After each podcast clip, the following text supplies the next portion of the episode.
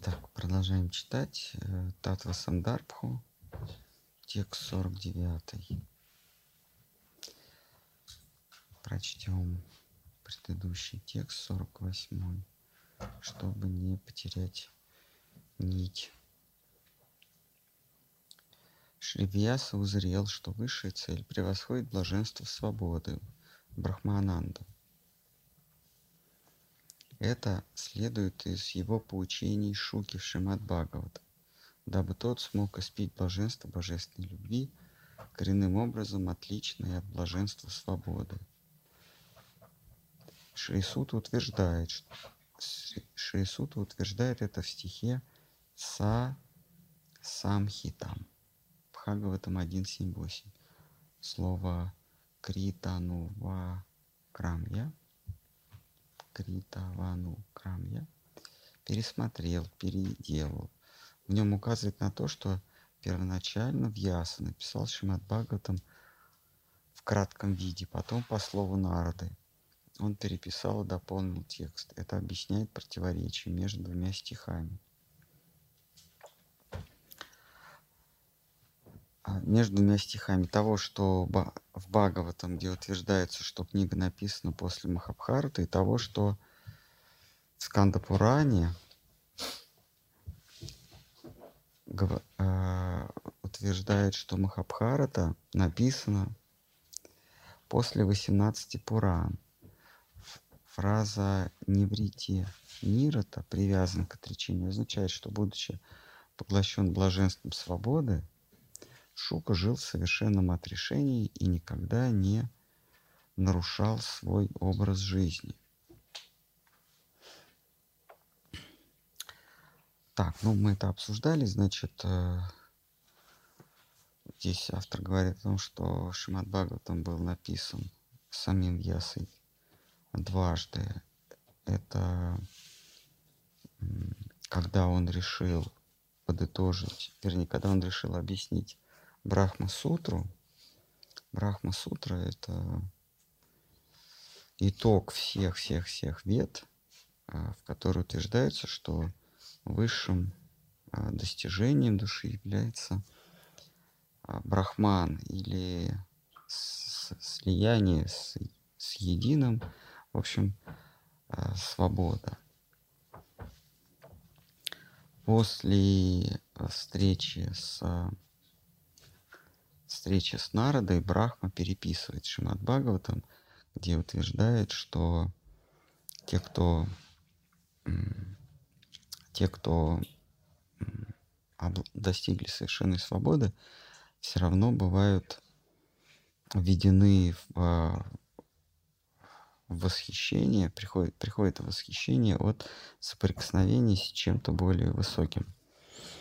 Значит, вот а, Поэтому такие, так, как бы такое разночтение. Ну, нас, до нас не дошла, естественно, первая книжка. Ну, первый вариант Шимат Бхагаватам, где высшей целью превозносится, ставится свобода, блаженство свободы, блаж, блаженство, которое душа черпает, порвав всякие узы с миром иллюзий.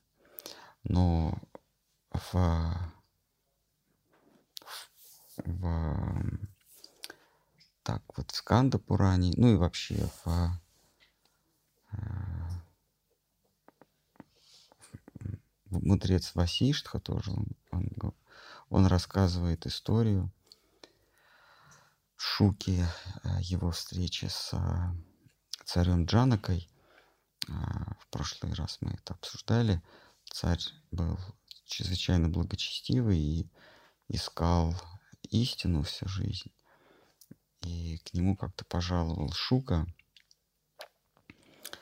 а, в поисках в поисках истины. И сначала Шука семь дней провел совершенно игнорируем царской стражи и вообще всеми во дворце. И он не выказал ни, ни капли гнева. Мы просто сказали, сиди. Вот он семь дней сидел возле царских ворот. А, когда царю донесли, что он семь дней сидит и не проявляет никаких эмоций, а царь его допустил в свои покои, предварительно устроив там вечеринку с, с пляшущими молодыми особами и, и а, возлиянием вина и, и пира. И Шуки, ш, э, все это на глазах его, у этого юнца, и Шуки тоже не был до этого дела, он сидел спокойно, просто ждал аудиенции с царем, а царь в этом, в этом же зале развлекался.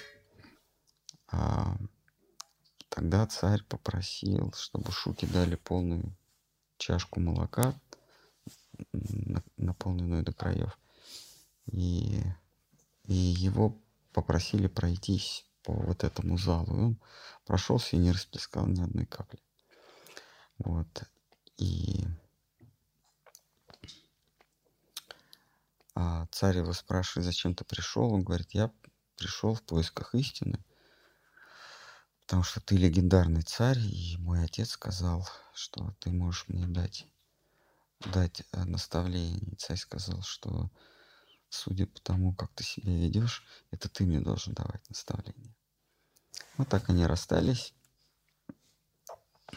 А, ну, Шука ему поведал Бхагавату, ну, видимо, ту первую, где говорится действительно о высшем благе освобождения. Вот.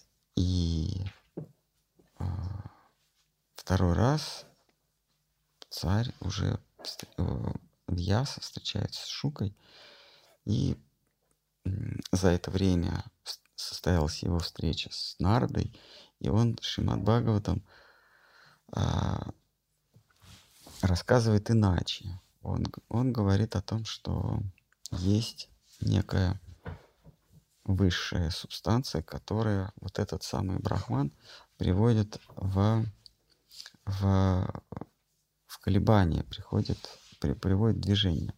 Ну, действительно, все, все философии, все писания, а, всякие, все всевозможные доктрины, они говорят, что здешний мир это иллюзия. А, здесь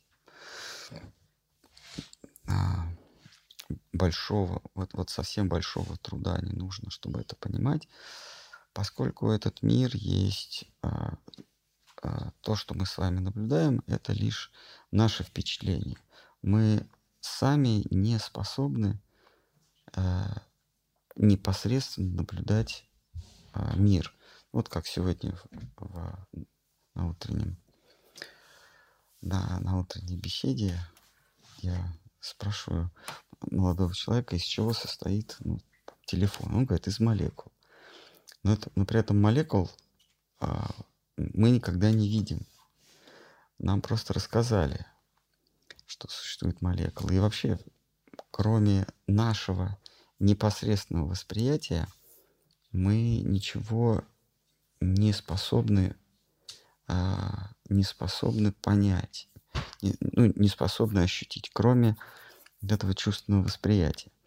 То есть мир как таковой, то есть надо разделять реальный мир и мир явлений, да, или есть понятие феноменальный мир. Вот этот вот мир, который мы с вами наблюдаем, это феноменальный мир, мир явлений. То есть есть некий мир реальный, до которого у нас нет доступа в силу нашего воспринимающего аппарата, наших пяти чувств.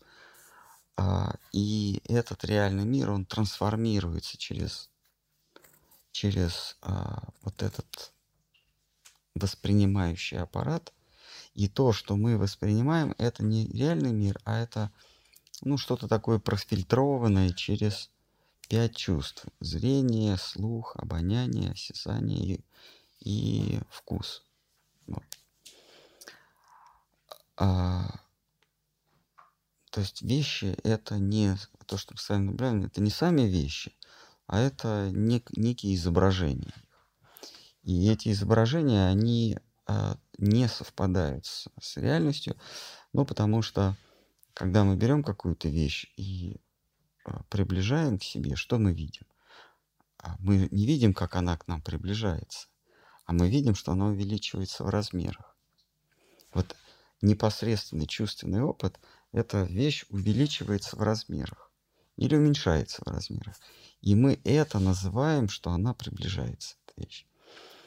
То есть мы интерпретируем наш чувственный опыт. Так вот, если мы уберем интерпретацию и зафиксируемся на непосредственном восприятии, мы не увидим движений, мы, мы, мы, мы, не, мы не будем ничего воспринимать, кроме непосредственных, непосредственных а, ощущений. Пропадет сразу время, пропадет пространство, потому что мы не способны ощущать одновременно более одного, испытывать более одного ощущения. Мы не, мы не можем видеть предмет целиком, мы можем видеть только точечку. Значит, вот сканируем каждое, каждое мгновение или каждое настоящее мгновение мы просто глазами видим какой-то цвет. И все.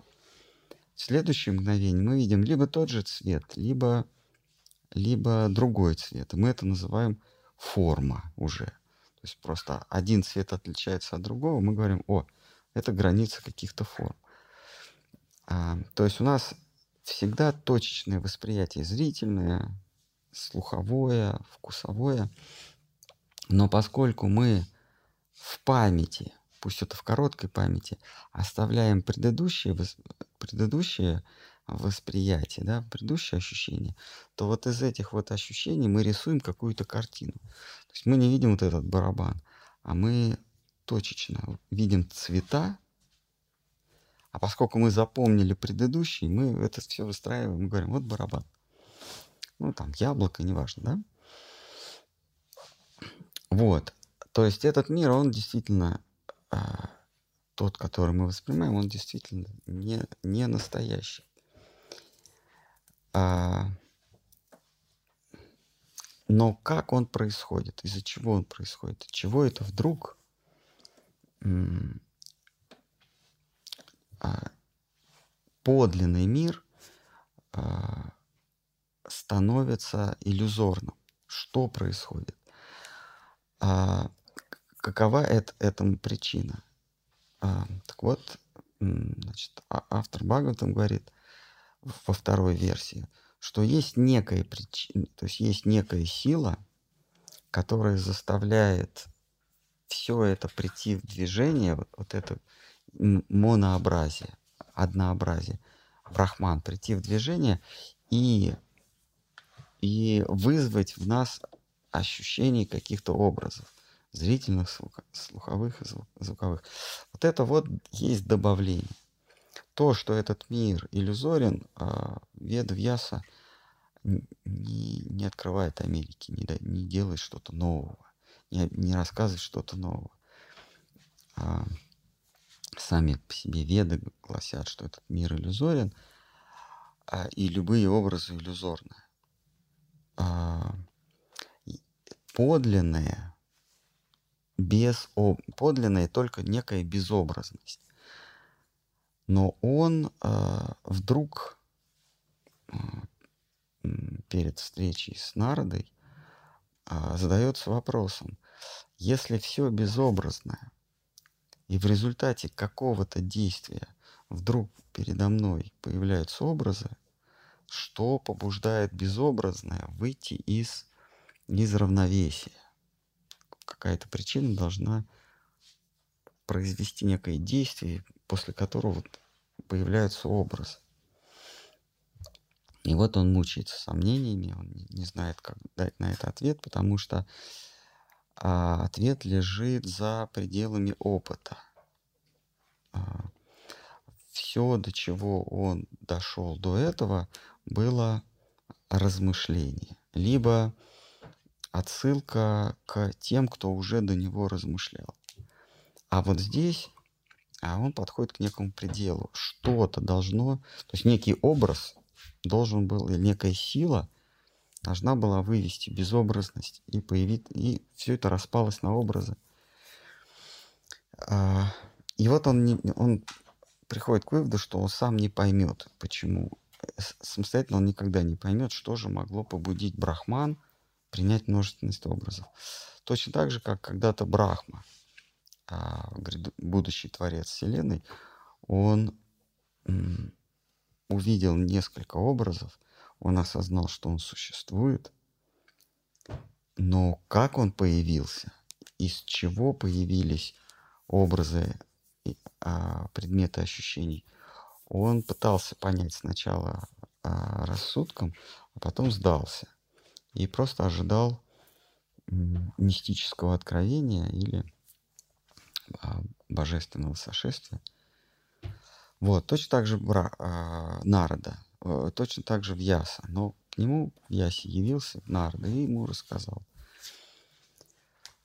Так, а, и мы подходим, автор подходит к а, а, рассмотрению знаменитого стиха 1.7.10. Это стих, который рассказывает, что же происходит, с, э, от чего вот этот брахман или однообразность взрывается во, во множественность образов.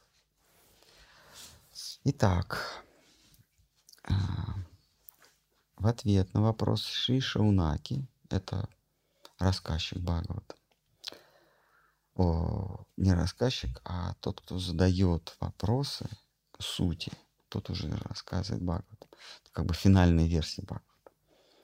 Это коричневая книжка многотомника.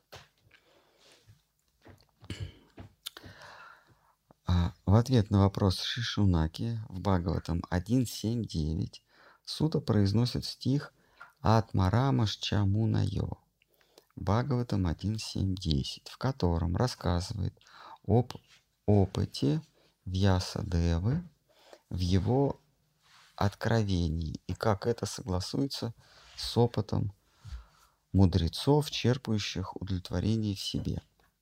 В этом стихе слово «нир» грантах «не связанный» означает либо не связанный заповедями Писаний, либо свободных свободный от уз ложного самомнения. Слово «ахайтуки» означает «не желает плодов действий». А, чтобы, а, и, и чтобы положить конец сомнениям, Шейсута добавляет «В самом деле природа Всевышнего такова, что даже самодостаточные души испытывают влечение к Нему». Итак, давайте рассмотрим этот текст. Это первая часть 49 текста. Так мы подходим к очень важному стиху 1.7.9, который 1.7.10, который а, открывает новые философии, что мир не что мир произошел не из а, однообразия, ну, в некоторых версиях из ничего. Вот было ничего, а потом оно появилось. Или в случае с Ведантой было все, а, но это все было однообразно, потому что а, образность а, или многообразие подразумевает наличие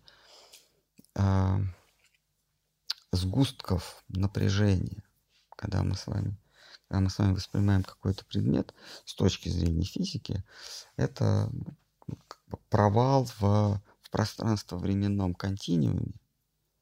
Вот, значит, вот было все, а потом вдруг образовались какие-то области, энергетические области а, разжижения или наоборот сгущения. И вот эти предметы, которые мы с вами наблюдаем, вот с точки зрения физики, чем плотнее предмет, тем в нем меньше энергии. Чем он больше чем вот, вот, вот в пространстве больше всего энергии, а вот в конкретном предмете меньше. Вот такая вот инверсия происходит. Ну, одним словом, появились какие-то сгустки напряжения или наоборот разрежения. И э, Вьяса заключает, что что-то привело, да, и вот это что-то привело к этому появлению многообразия когда Вселенная вышла из, из состояния из состояния сингулярности, да, вот физики называют сингулярность, и когда все сингл, все одинаковое. Вдруг появилось, что где-то сгустки, какие-то там звезды, да, как нам говорят ученые, звезды, есть разряженный вакуум, разряженное пространство. Вот что-то привело к этому. И вот Вьяса говорит, что поскольку мир находится в, в сознании, то есть э, вещь, а, она предмет Вселенной не существует сама по себе. Она существует только покуда наблюдатель наблюдает. То есть этот предмет, он не может быть сам по себе, а должна присутствовать тройственная связка. Связка из трех, а, трех субстанций.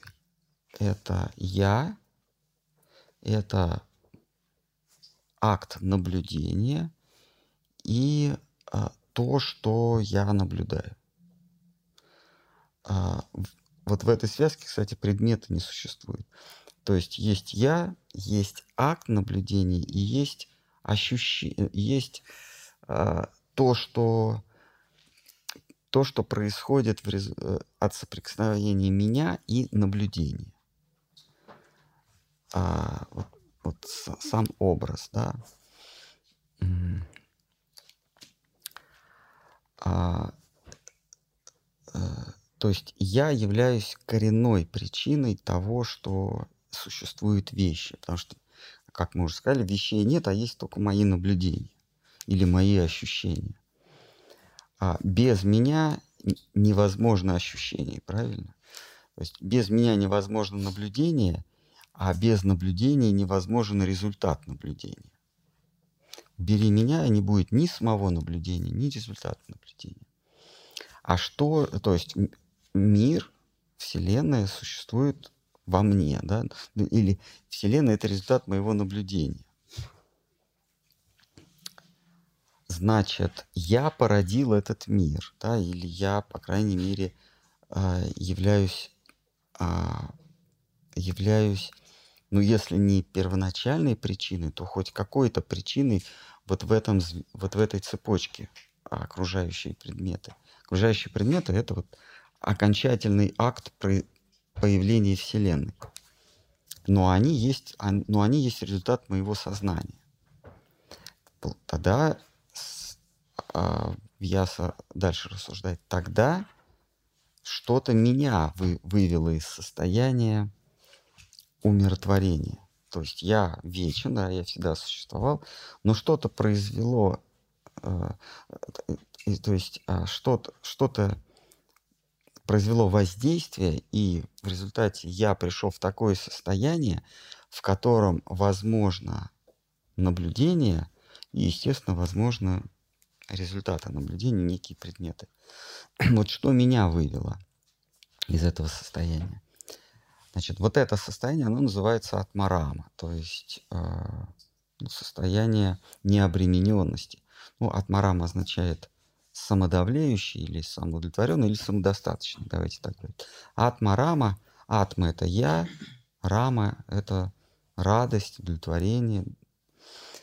А, атма рама шчамунаю. То есть я вдруг выхожу из состояния а, умиротворения, из состояния сингулярности, и я начинаю что-то наблюдать я как, как частица сознания. А, и автор а, Веда Вьяса говорит, ничто другое не может вывести самодостаточного, самоудовлетворенного, кроме как красота. Красота единственное, что может вывести человека, э, что может вывести самодавлеющего или самодостаточного субъекта из состояния самодостаточности, сам, самодавлеечности. А, ну и дальше он поясняет, что значит самодавлеющий, что значит самодостаточный. Да? А, вот он употребляет слово ниргрантах. Ниргрантах означает а, ничем не обремененный. а, вот здесь автор этой книги говорит, ничем не обремененный – это двоякое понятие. И, а, таким образом, мигрантах, он как бы охватывает вот все, все, все, что можно. Да? Ниргантах означает не связанный. Так, нет. Означает не связанный, а, Нир Грандхак, то есть необремененный. Но это не, не обремененный никакими религиозными, нравственными э, условностями, а также не обремененный никаким, э, никакими иллюзиями, никаким долгом. Да, ник... Вот. И, и все то есть он, он освободился от всего, он Нир Грантах, и вдруг его начинает, его приводит что-то в состояние возбуждения. Итак, а, означает не связанный заповедями или свободный от, а, от самомнения. А, это, это эпитет, который в Яса пристегивает, привязывает к понятию атмарама, самодовольный, самодостаточный. Самодостаточный, он поясняет, что такое самодостаточный. Это тот, кто вообще ничем не связан. Он не связан ни условностями этого мира и даже не связан никаким долгом. А следующий эпитет к этому атмараме, самодостаточному, это ахайтуки. А тот, кто, тот, кто самодоволен, тот, кто самодостаточен, он ну, не связан никакими узами, а еще он не желает плодов своих действий. Ну, вообще не желает никаких результатов. А хайтуки. А хета – это причина, а хайтуки. То есть он не связан ничем. А хайтуки. А,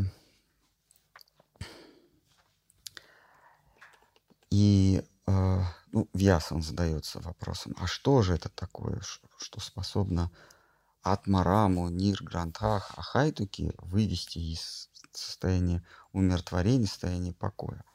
И вот Сута добавляет, а, что Вьяса заключает, что природа Всевышнего такова, что даже самодостаточные испытывают влечение к нему. То есть те, кто обрели совершенную свободу, не связаны никаким долгом, не связаны иллюзией, не связаны самомнением. Свобода это значит, я никак себя не определяю.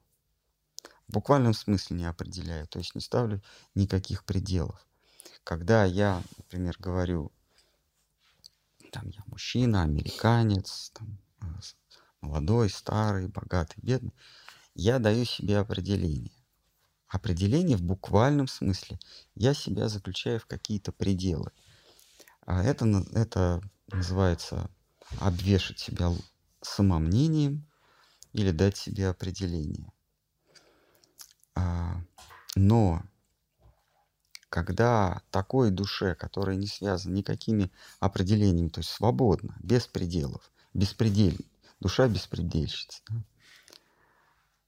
когда она встречается, с, сталкивается с какой-то квалией, да, с какой-то, с каким-то переживанием, вдруг она выходит из состояния неопределенности и начинает себя определять снова, загонять себя в какие-то пределы.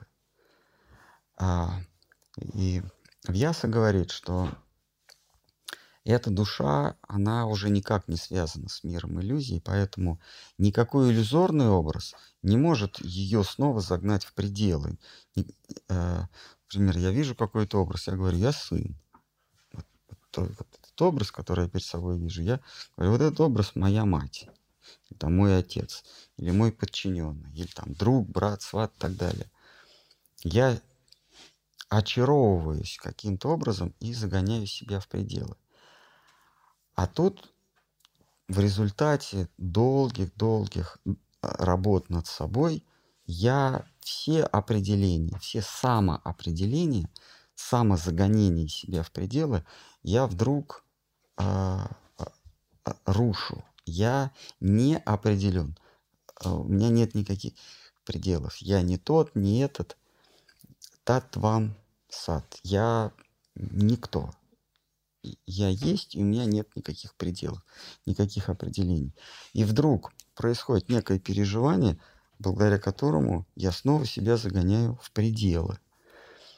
И Вьяса заключает, что это может быть, это точно не может быть иллюзия, это, это может быть нечто не иллюзорное, потому что эта душа уже с, иллюз, с иллюзией распрощалась. Значит, это не иллюзорное. Не иллюзорное значит истина. Но это не просто истина, а это истина, которая снова заставляет душу испытывать восторг, колебания, не, вы, э, э, состояние нерав, неуравновешенности. И это обязательно должно быть нечто красивое. Все остальное подлинно красивое, да? А, Шри Кришна. Все остальное, оно, оно не вызывает у этой души никаких переживаний, никаких эмоций. И вот Вьяса здесь говорит, цитата, в самом деле природа Всевышнего такова, что даже самодостаточные души испытывают влечение к нему, то есть переходит, приходит в состояние колебания, состояние возмущения, возбуждения. Так, а, есть вопросы какие-нибудь, потому что если нет, то мы переходим к 49.2, второй части стиха. Давайте.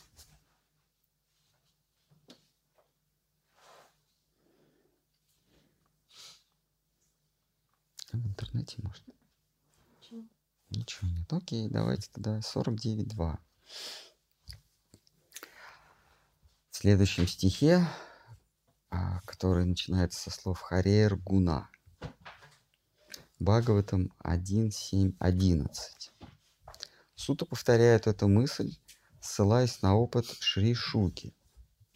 Сначала выходит, э, э, сначала э, так, он забыл слово. Сначала он выходит из состояния блаженного покоя, увлекшись описанием, описанием Вьясой в нескольких стихах качеств а, высшей причины –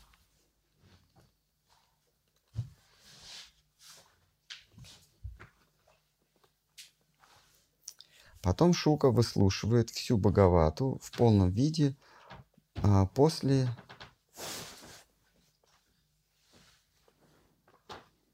И после он испытывает дружескую приязнь к слугам Божьим, и она растет по мере того, как он вовлекается в беседу об играх Всевышнего с ними. Так, а сейчас мы к этому вернемся. Так, еще один абзац. 49.2 из двух абзацев состоит. Брахма Вайварта Пурана сообщает нам, что, будучи еще в чреве матери, Шука осознает, что Кришна способен одной лишь волею своей устранить иллюзию. Как следствие, по просьбе Шуки Вьяса доставляет Всевышнего в свое жилище, и, Су, и Шука, лицезрея Бога, будучи еще в материнской утробе, освобождается от чар Майи. Сочтя, что уже достиг цели жизни, он покидает отчий дом и отправляется в странствие. Зная, что лишь стихами Бхагаваты возможно вернуть себе сына, Вьяс устраивает так, что тот слышит стихи сей повести, поющие о красоте Шри Кришны. И когда сын возвращается, Великий сказитель читает ему повесть заново, дополненную и исправленную. Так мир узнает прекрасную песнь красоты Шимат Бхагават. Так. А, значит, э, в следующем стихе Харер Гуна, троеточие, Бхагаватам 1.7.11, Сута повторяет эту мысль какую мысль? О том, что Всевышний вы- может вывести из равновесия того, кто пребывает в состоянии блаженной свободы. А, ссылаясь на опыт, значит, Сута повторяет эту мысль, ссылаясь на опыт э, Шуки. Сначала он выходит из состояния блаженного покоя, увлекшись описанием Вьясы в нескольких стихах качеств высшей причины Хари. Потом Шука выслушивает всю Бхагавату в полном виде. А, Значит, а, мы вначале говорили, что Шука, он дважды слушает Бхагавату. Первый раз это перед тем, как он пускается в странствие. А, значит, вот здесь говорится, что он услышал, а, услышал Бхагавату, еще будучи в чреве матери, он там а, задержался ни много ни мало на 16 лет. Птичка. Дело в том, что Шука– это попугай. Вот он задержался в чреве матери, потом он вышел, его даже рисуют с таким, шно- э, с таким клювом. Шнобель, да, по-немецки. А? Шнабель. Шнабе? Шнабель. Шнабель. Ну, на идише шнобель.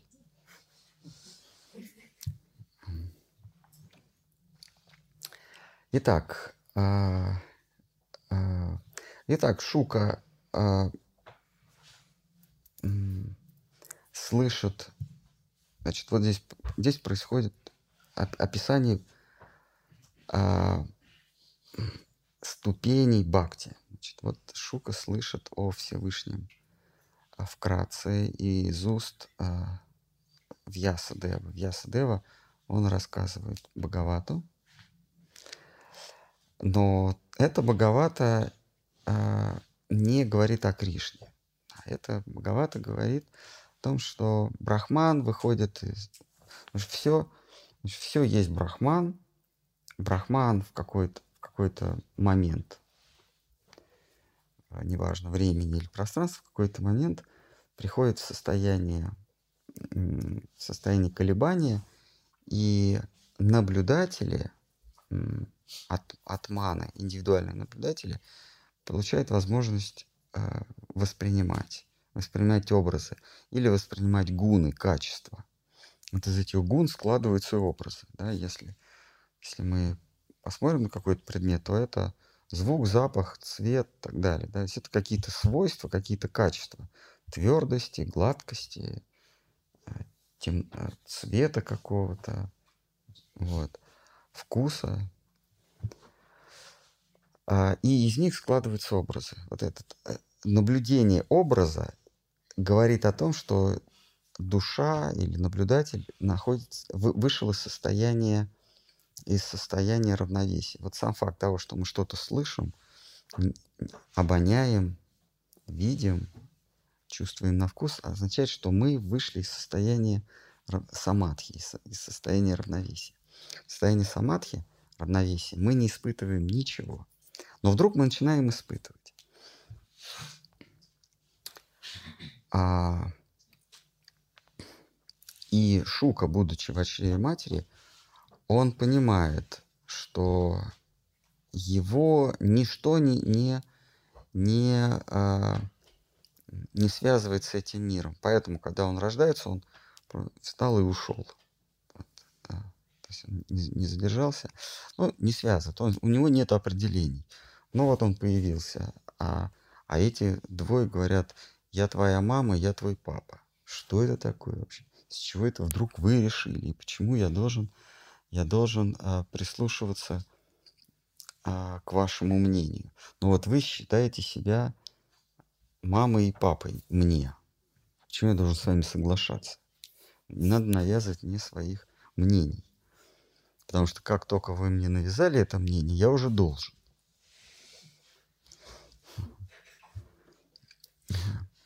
Мы в Бхагаватам читаем подобную историю, когда Джада, а, Джада Бхарата, это вот такой же, как Шука. Вот он э, родившись, это, он был йогом в прошлой жизни. А, нет, он оленем был. До этого он был йогом, потом он родился оленем, а потом он родился, вот, собственно, юродивым, Джадой Бхаратой. У него были братья старшие, они все, и отец, и мама. И они все время ему навязывали свое мнение. Дескать, мы твои братья. Он такой, и иди сторожи рисовые поля. У родственников у них очень странная логика. Я тебя люблю. Да, ты мне должен. Ну, ты должен пойти туда, сюда, принести, принести мне воды на смертном одре. Вот они такой делают логический мостик. А, мы твои родственники, мы тебя любим. И следующий, ты не успел опомниться, ты нам должен. Вот. А в широком смысле а, Родина тебе говорит, я тебя вырастила, я тебя воспитала, я тебе дала все, и ты такой, спасибо, поэтому ты мне должен. Вот. А, ну, такая вот есть логика, а есть интересная логика. Вот. У них интересная логика. И вот Джада Бхарата ему говорит, ты нам должен рис сторожить. А потом, значит, отец ему говорил, а, ты должен, ты должен после того, как сходил по большому, помыть руки. Он думал, а почему до? Вот почему после, а не до? Вот, в общем, ему, ему, его всему учили. Мантры читать, правила соблюдать. Э, э, проснулся, должен зубы почистить. Должен, сейчас вот говорят, надо 2 литра воды пить в день, да? Или там мыться, бриться. В общем, все тебе что-то говорят. Вот Шука, он, а Джада Бхарата, он, он а, говорит, нет, вы, я никому ничего не должен. А, я посижу возле этого рисового поля, но, но просто посижу, а не потому что я должен. И, и это рисовое поле я вообще не считаю своим или вашим. А оно, э, э, оно э, общее. Ну, в общем, кто, кто первый сел, того оно и, и поле. Этот вопрос, вот вечный вопрос, чей э, э, рисовый участок? Это, чей э, э, э, э, рис? Вот. А, и, значит, там э, на это поле приходят всякие животные, едят э, какие-то, какие-то, кто там ест, тушканчики, олени, воры какие-то рису тащат. И братьям говорят, что ж ты не сторожил? Он говорит, а что сторожил? Наше рисовое поле. А почему оно наше? А вы кто такие вообще? А, ну, в общем, они его прогнали. Он, он ходил, ходил, ходил, ходил, пока его не похитили разбойники, которые, которые решили принести его а, в жертву а, матушке Кали. Они его обрили, помыли и затащили на жертвенник, чтобы, чтобы его там заколоть и предложить Кали. А Кали была так им очарована. Кали — это майя, иллюзия. Она такая, ну ничего себе, а, такого замечательного святого хотят они убить. Ну, в общем, в результате жертвоприношения она всех поубивала. А ему сказал, иди, мальчик, гуляй. И еще поклонилась. Вот. Вот так. И Шук, он так, такой же. Ну, его еще не, не затащили на жертвенник, но а, всячески хулили, оскорбляли и, и а, там, на него мочились и так далее. В общем, вся, всячески его обижали. Но ему было, не было до этого дела. Почему? Потому что когда он слушал первый вариант Бхагавата от Вьясы, а Вьяса ему сказал, что а, те, кто ничем не обременены, они уже э, они достигли э, они достигли цели жизни. А, и, как здесь говорится, Шука подумал, а, а я ничем не обременен. Я, значит, я уже достиг цели жизни. Но есть нечто, что обременяет, что выводит, что выводит из состояния равновесия тех, кто ничем не обременен. Снова обременяет.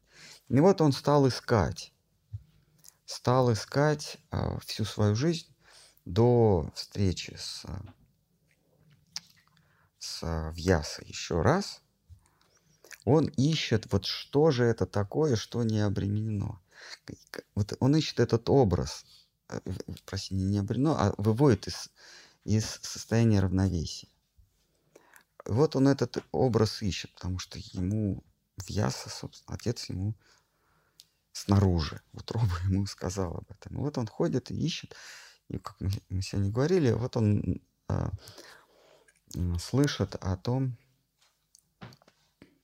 о том, что некий царь мудрый, и он может дать, дать а, знания.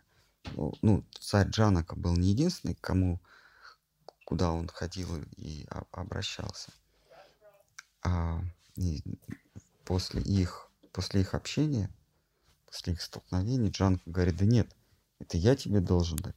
Ты пришел искать истину, это я тебе должен задать вопрос, что такое истина. А, и Шука, не поблагодарив, не, не, не попрощавшись, пошел дальше искать. И вот э, происходит следующая встреча в Ясе с Шукой.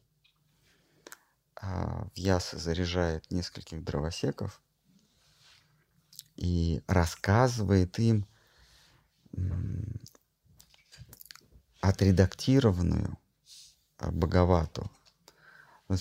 То есть какие-то новые нотки, новые черты, привнесенные в Бхагавату, он просит а, дровосеков донести до пропавшего сына. Это происходит после того, как Нарда подсказал, что же выводит из состояния равновесия. Кришна. А, а, это образ чистой красоты или, как у Александра Сергеевича, гений чистой красоты. Он выводит из состояния равновесия любую атмараму, душу атмараму, само, самодостаточную, не обремененную ни правилами, ни понятиями о нравственности – Кришна выводит. То есть некий, некий, некий сгусток красоты, некий образ красоты. И Шука, обна... Шука обнаруживает, что то, что он искал, уйдя от отца, он найдет, он находит, обнаруживает а, снова у отца, в, жи, в жилище отца. И он с, с этими дровосеками возвращается, видит отца своего и выслушивает Боговату. Отец ему второй раз рассказывает эту Боговату, после, после которой он э, уходит и блуждает по, по дорогам земли, пока не встречает Парикшита, который ищет смысл жизни. И так получается, что а, смысл жизни а, это в поиске Кришны прекрасной реальности. Так. А, значит, это был первый. А, мы уже два этапа рассказали. Вот а, а, Шука а, начинает рассказывать а, Парикшиту о прекрасной реальности, о Кришне, и а, обнаруживает для себя, что он испытывает приязнь чуть ли не большую или такую же приязнь не к Кришне, а к атрибутам, которые его окружают. Что оказывается, что то, что связано с Кришной, обладает той же самой притягательной силой, как и он сам, поскольку они являются его атрибуты, это его игры, это его образ, а, это, это его окружение, это его близкие, это его преданные, что они, оказывается, обладают такой же притягательной силой, если не большей, что и Кришна. А, итак, давайте еще раз. В следующем стихе Сута повторяет эту мысль, вот эту Атмарама Шчамуна, ее а, не Грантха Хайтуки, да, а, ссылаясь на опыт а, Шришуки, вот этот вот трехступенчатый опыт. Сначала он находится, обретает свободу, потом он начинает искать то, что выводит из состояния свободы Кришну, а потом испытывает влечение к его атрибутам, к его преданным, ссылаясь на опыт Шишуки. Сначала он выходит из состояния блаженного покоя, увлекшись описанием вьясой в нескольких стихах качеств высшей причины. А, Хари. Высшая причина, потому что это та причина, которая другую, следующую причину приводит в состояние дисбаланса. Есть причинная причина, а есть материальная причина. Да. Материальная причина это вот глина, из которой появляется горшок. Это глина это материальная причина, а, а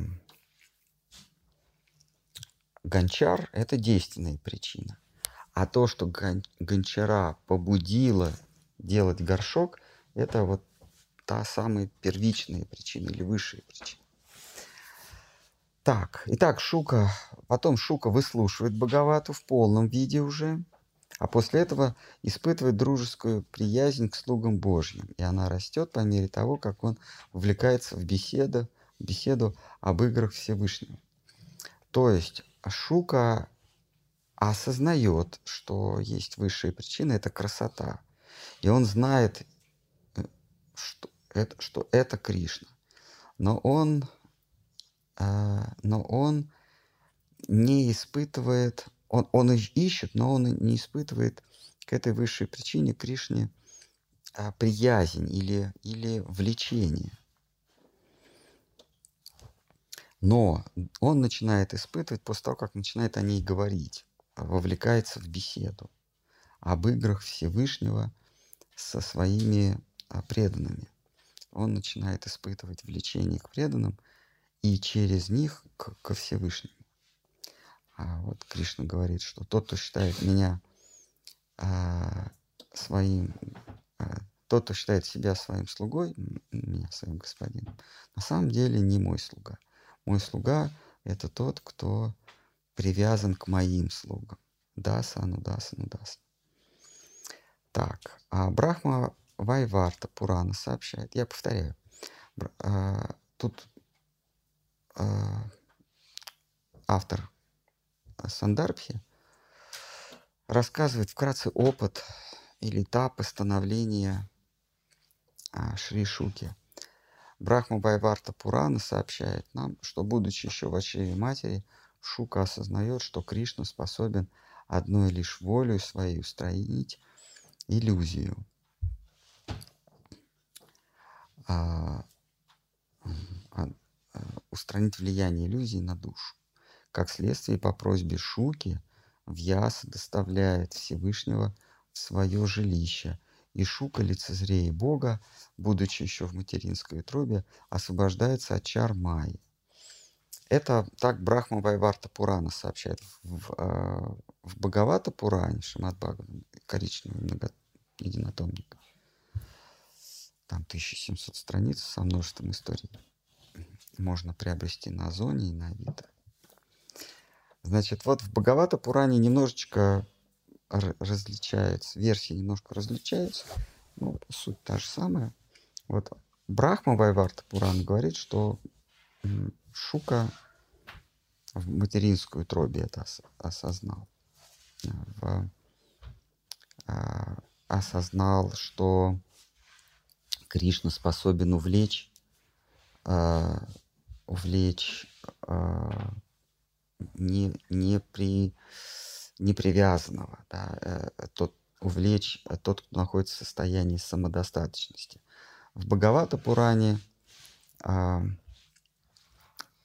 в Бхагавата Пуране а, ш, а, Вьяса про Кришну не говорит ничего Шуки, когда тот в утробе. Он говорит нечто а, того, кто совершенно свободен, нечто может вывести из состояния свободы, снова себя обременить, снова себя определить. И Шука пускается. Он понимает, что а, да, я действительно ничем не обременен, и он пускается в поиски. В, вот автор говорит, что в Брахма Вайварта Пуране это происходит еще в очреве матери, когда он уже пришел к поискам, э, к результату поиска, что это Кришна. Так, а, Брахма Вайварта Пуран сообщает нам, что, будучи еще в чреве матери, Шука осознает, что Кришна способен одной лишь волей своей устранить влияние иллюзий на душу. Как, след... как следствие, по просьбе Шуки, Вьяса доставляет Всевышнего в свое жилище. И Шука, лицезрея Бога, будучи еще в материнской утробе, освобождается от чар Майи. Сочтя, что уже достиг цель жизни, он покидает отчий дом и отправляется в странствие – а в Шимат Бхагаватам он отправляется в странствие как раз на поиски а, вот этой прекрасной причины Кришны. И потом он возвращается в жилище а, отца и, а, и узнает про Кришну. Ну, Брахма Вайвард Пуране мы как бы чуть-чуть назад сдвигаемся. Что там все, все это описывается одним событием. Зная, что лишь стихами Боговаты возможно вернуть себе сына, Вьяс устраивает так, что тот слышит стихи сей повести, поющие о красоте Шри Кришны. Когда сын возвращается, великий сказитель читает ему повесть заново, дополненную и исправленную. Так мир узнает прекрасную песнь красоты. Это в коричневом однотомнике. Есть на Озоне, на Авито, ну и, и на сайте тоже. Так что он, Вьяса рассказывает про вот этот однотомник. Так, мы закончили. Есть какие-то... О, Алиса Фридхоф у вас есть? Как? Фридхоф. А свобода это получается а, Нет. А, вот вся каверза заключается в том, что свобода не иллюзия. Потому что мы, а, попадая в иллюзию, мы лишаемся свободы. Потеряв свободу, мы оказываемся в иллюзии. Следовательно, свобода не иллюзия. Но в свободе, в состоянии свободы нет образов. Ты, ты один такой Солом Рекс. Ты, ты один, больше ничего нет. Но ты свободен. И Всевышний так создал субстанцию под названием сознание, что она раздираема двумя взаимоисключающими позывами. Это быть свободным и при этом не быть одиноким. И а вот этот парадокс, он неразрешим. Его разрешить нельзя. Ты, если ты свободен, то ты одинок. Если ты, ты не одинок, то ты не свободен. Но, но сознанию хочется и того, и другого. Это как вот эти два парадокса, вернее, эти две противоположности, они, собственно, и являются причиной того, что, любого движения причиной существования сознания как, как, э, как индивидуальной частицы. А, как вот батарейка устроена, есть плюс и минус. Если два плюса, то электричества не будет, и у нас не будет ничего, никакого движения не будет.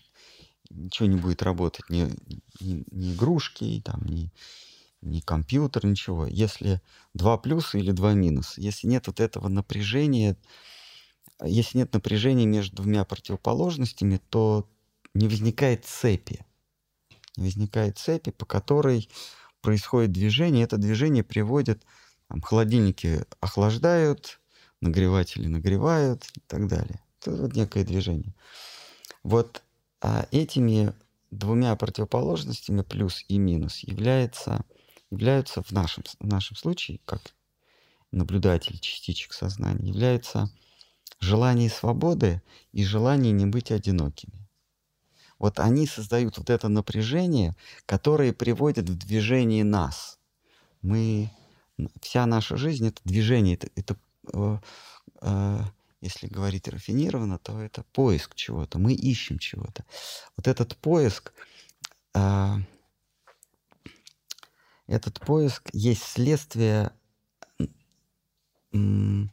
противоположностей, э, контакта двух противоположностей или борьбы двух противоположностей. Не быть одинокому и быть свободному. И, э,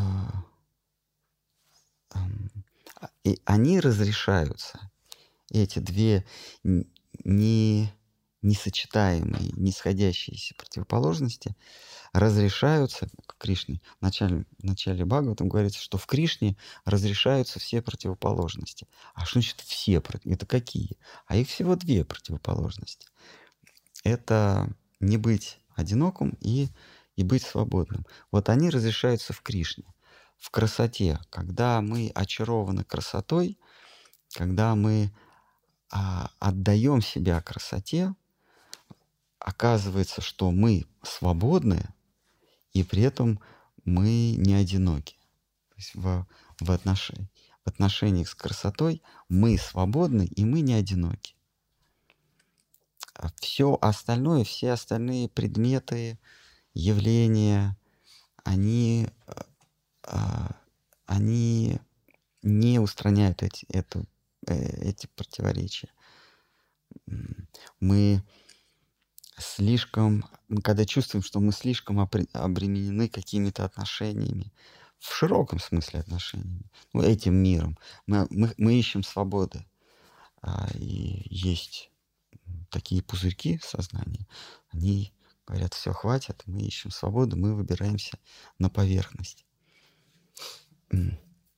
Как только они приближаются к поверхности, они оказываются все больше и больше и больше изоляции, и выясняется, что при свободе нет ничего, нет никаких отношений.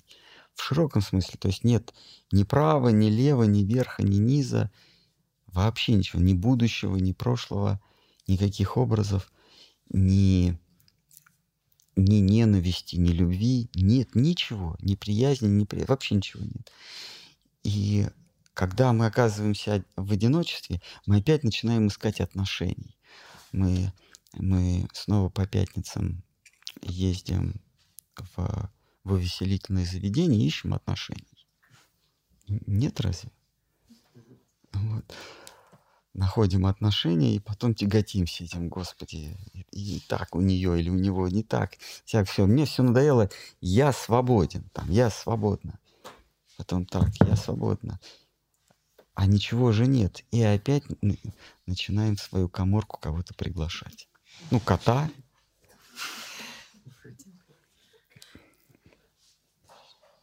Кота, моряков, там по-разному. Как, как, как у кого вот это либидо.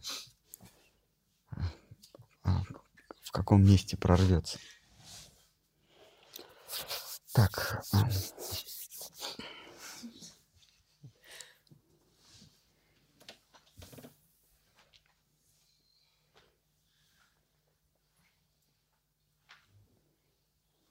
На Ютубе спрашивают, что за книга читания Мангала и стоит ли ее читать? Читание Мангала, это мы ее читаем регулярно. А она называется Чайтанья Бхагавата. В первой, в первой редакции а, Вриндаван Дас Тхакур. Это книга Вриндаван Дас Тхакур, мы ее читаем как Чайтанья Бхагавата. Ну, вообще она поначалу называлась «Чайтанья Мангала», потому что Вриндаван Дас Тхакур, он многое взял из, из записок а, записок а,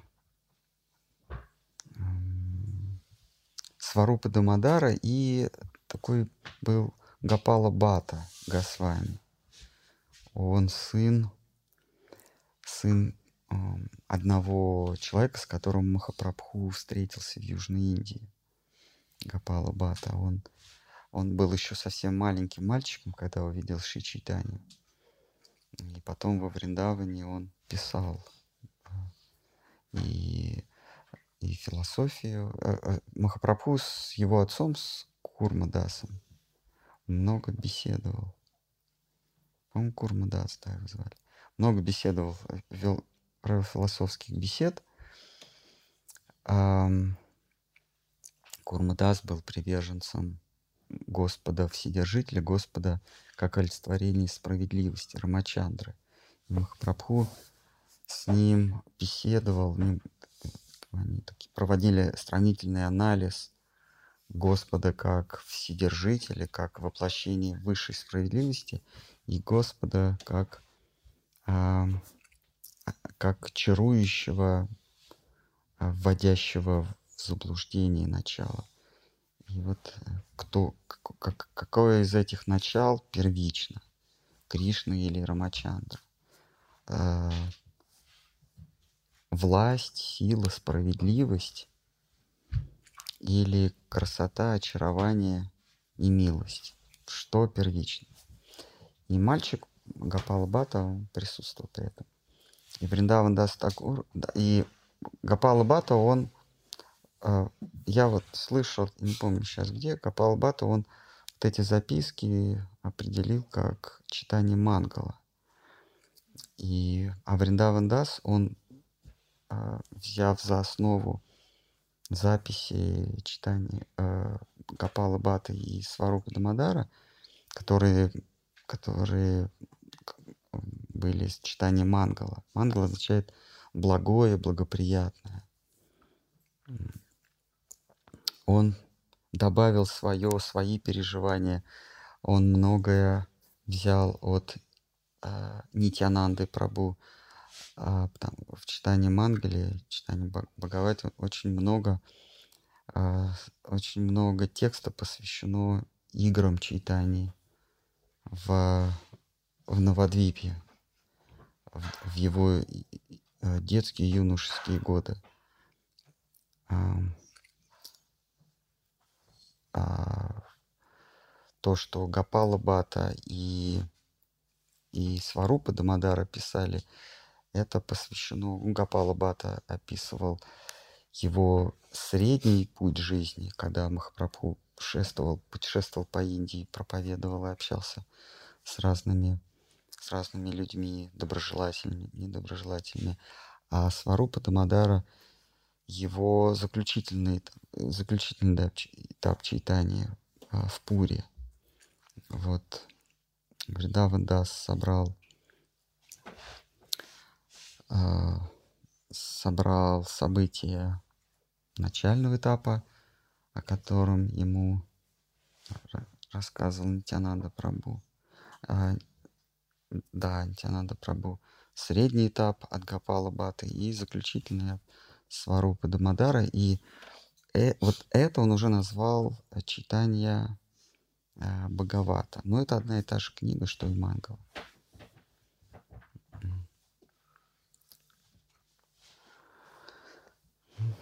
Есть еще вопросы? Вот. У меня есть два вопроса. Я могу задать? А, да, конечно. Меня, во-первых, последнее, то, что два противоречия есть. Быть одиноким и быть в отношениях. И они все в Кришне разрешаются. Быть свободным. Быть свободным, да. Mm. А, а может ли человек технически тоже разрешить себе два противоречия? То есть быть в отношениях и то есть и быть свободным и быть в отношениях. Может быть, э, нужно, э, нужно привнести в жизнь любовь. Но просто чем интенсивнее любовь, чем, чем подлиннее, так сказать, любовь, тем а, а объект любви все больше и больше приближается к образу Кришны. То есть чистая абсолютная любовь, ну, в нашем, в нашем учении означает любовь к Кришне. Все остальное это, это некие оттенки любви, не, некие оттенки серого, градации. Вот в чистом виде любовь возможна только к Шри Кришне. Все остальное это тоже любовь, но любовь, она бывает разных, а, разного градиента.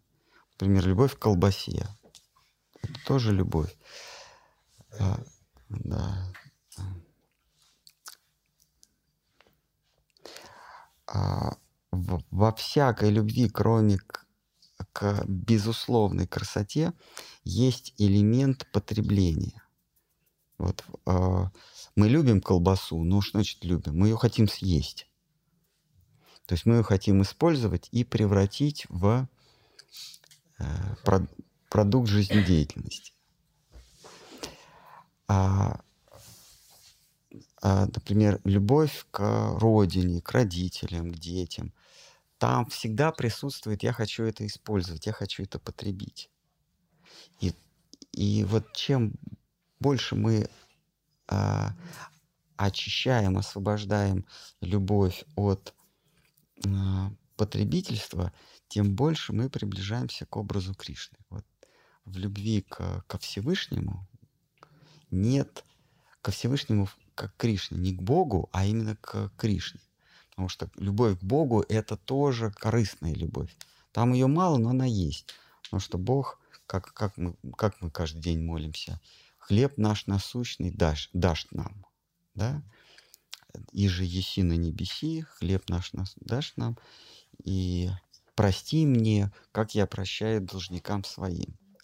Ну, сначала ты прости, а потом я... А, то есть это некая просьба, это все, все равно некое потребленчество есть. Ты мне прости грехи, и я тоже своим прощу должникам. Хлеб насущный дашь нам. То есть поддержи меня, хлеб насущный, а, ну, помоги мне удержаться на плаву. То есть это некая, некая просьба для себя. И только когда мы сталкиваемся с абсолютной а, незамутненной красотой, там нет никакой просьбы для себя. Там единственное, можно я тебе послужу? Сделай меня продуктом своей жизнедеятельности. А, и кульминация вот этой любви — это слова сказки Корнея Чуковского, где, пиро, где пирожок. А за, а за ней пирожок, ну-ка съешь меня, дружок это, это песнь чистой красоты, это песнь любви. Ну-ка съешь меня, дружок, пирожок поет. Это, это так, как преданный обращается с Кришной. А как перейти вот от а состояния, которое нам понятно, я хочу колбасу, я хочу в клуб сходить, я хочу в Ламборджини к, вот этому, к служению красоты. Потому что вот второе не очень понятно для нашего подсознания, базово. Да. Вот первое очень понятно. Ну, никак. Никак. Способов... Ну, нету заданных способов. А к а первому предаваться, удовлетворять это... Колбасе? Да, скажем. Нет, нет, просто нужно понимать, что, а, что противоречие ты не разрешаешь здесь. Угу. То есть ты, ты съедаешь колбасу, а, и тебе ее не хочется. Когда ты, когда ты овладеваешь предметом своей страсти, ну, колбасе, она отпускает а тебе она надоедает, тебя тошнит от нее, когда ты вот полностью... А, и ты ее теряешь при этом. Потому что твоя любовь ее пожирает. Ну, ты ее любишь, раз съел. Но если мы говорим о конкретном куске колбасы, а если мы говорим как вообще как о потреблении, то а, тебе это надоедает, и ты хочешь избавиться от этого. Понимаете, вот предмет вашей любви нарос у вас на боках. И вы тратите огромные деньги, чтобы избавиться от того, что вы любили.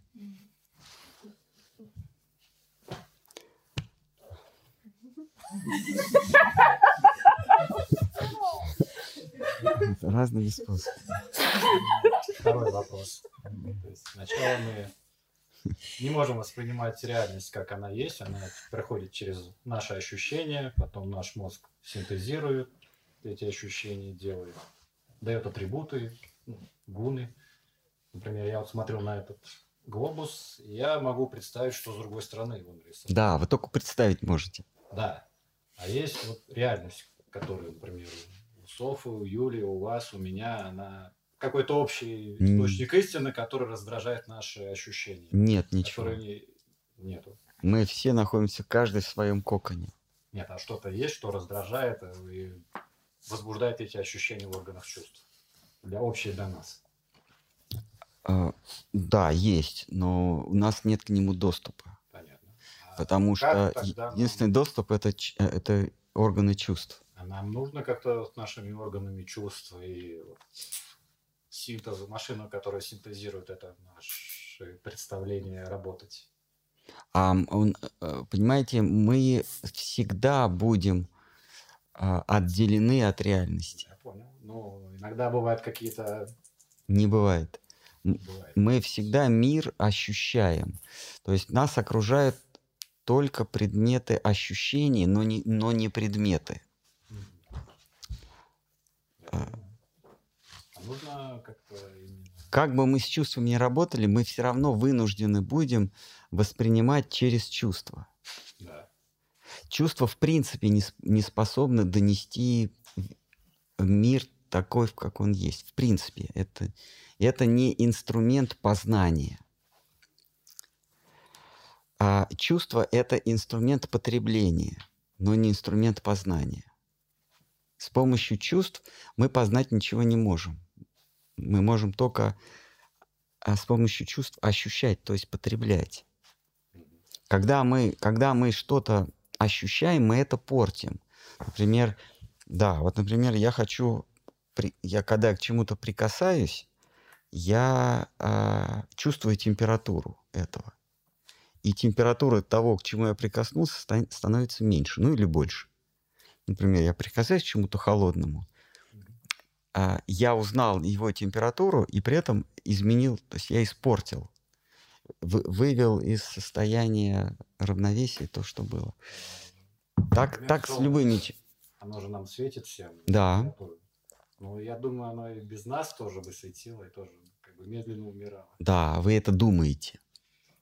Ну, да, есть у меня представление. Да, это вы думаете, но э, э, вы не можете с уверенностью сказать. Да, я полагаюсь на других ученых, потому что мой мозг ограничен. Да, а они, по- а они такие. полагаются на других ученых. Да. А те полагаются на других ученых, и когда-нибудь круг замкнется, кто-то будет на вас полагаться. Вопрос что То есть это, у меня это, цели. это, есть, это есть религия. На самом деле, так зарождается религия. Мы полагаемся на кого-то. Мы, а, мы мир не воспринимаем непосредственно. Мы полагаемся на интерпретацию кого-то. Вот вы не видите же круглый глобус. Более того, вы даже не видите а, половинку этого глобуса. То, что вы не видите обратную сторону глобуса, это точно. Но вы даже не видите и переднюю сторону глобуса, потому что в каждый конкретный момент вы только одну точку воспринимаете. Вы не можете объемно воспринимать. Вы можете сканировать, скользить. Вот, допустим, вы посмотрели на какую-то точку, вот она желтого цвета. Следующий ваш опыт – это соседняя точка, она, допустим, синего цвета. А желтую точку вы уже не воспринимаете, вы ее себе в память загрузили. Просто это происходит очень быстро. Время, оно квантуется, и каждый квант времени вы испытываете только, только одно, один опыт. Так же, как со звуком.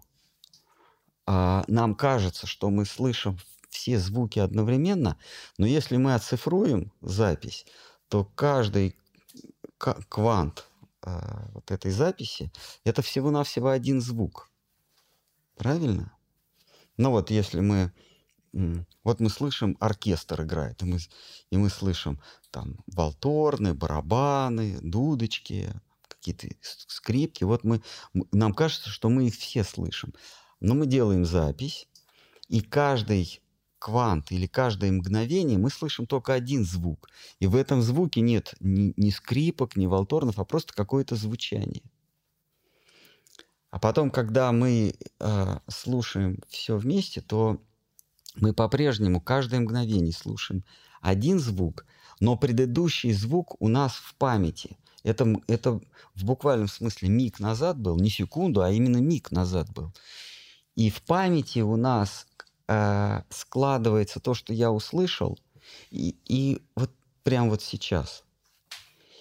И мозг, и, вернее ум, э, рисует картину многозвучности целого оркестра.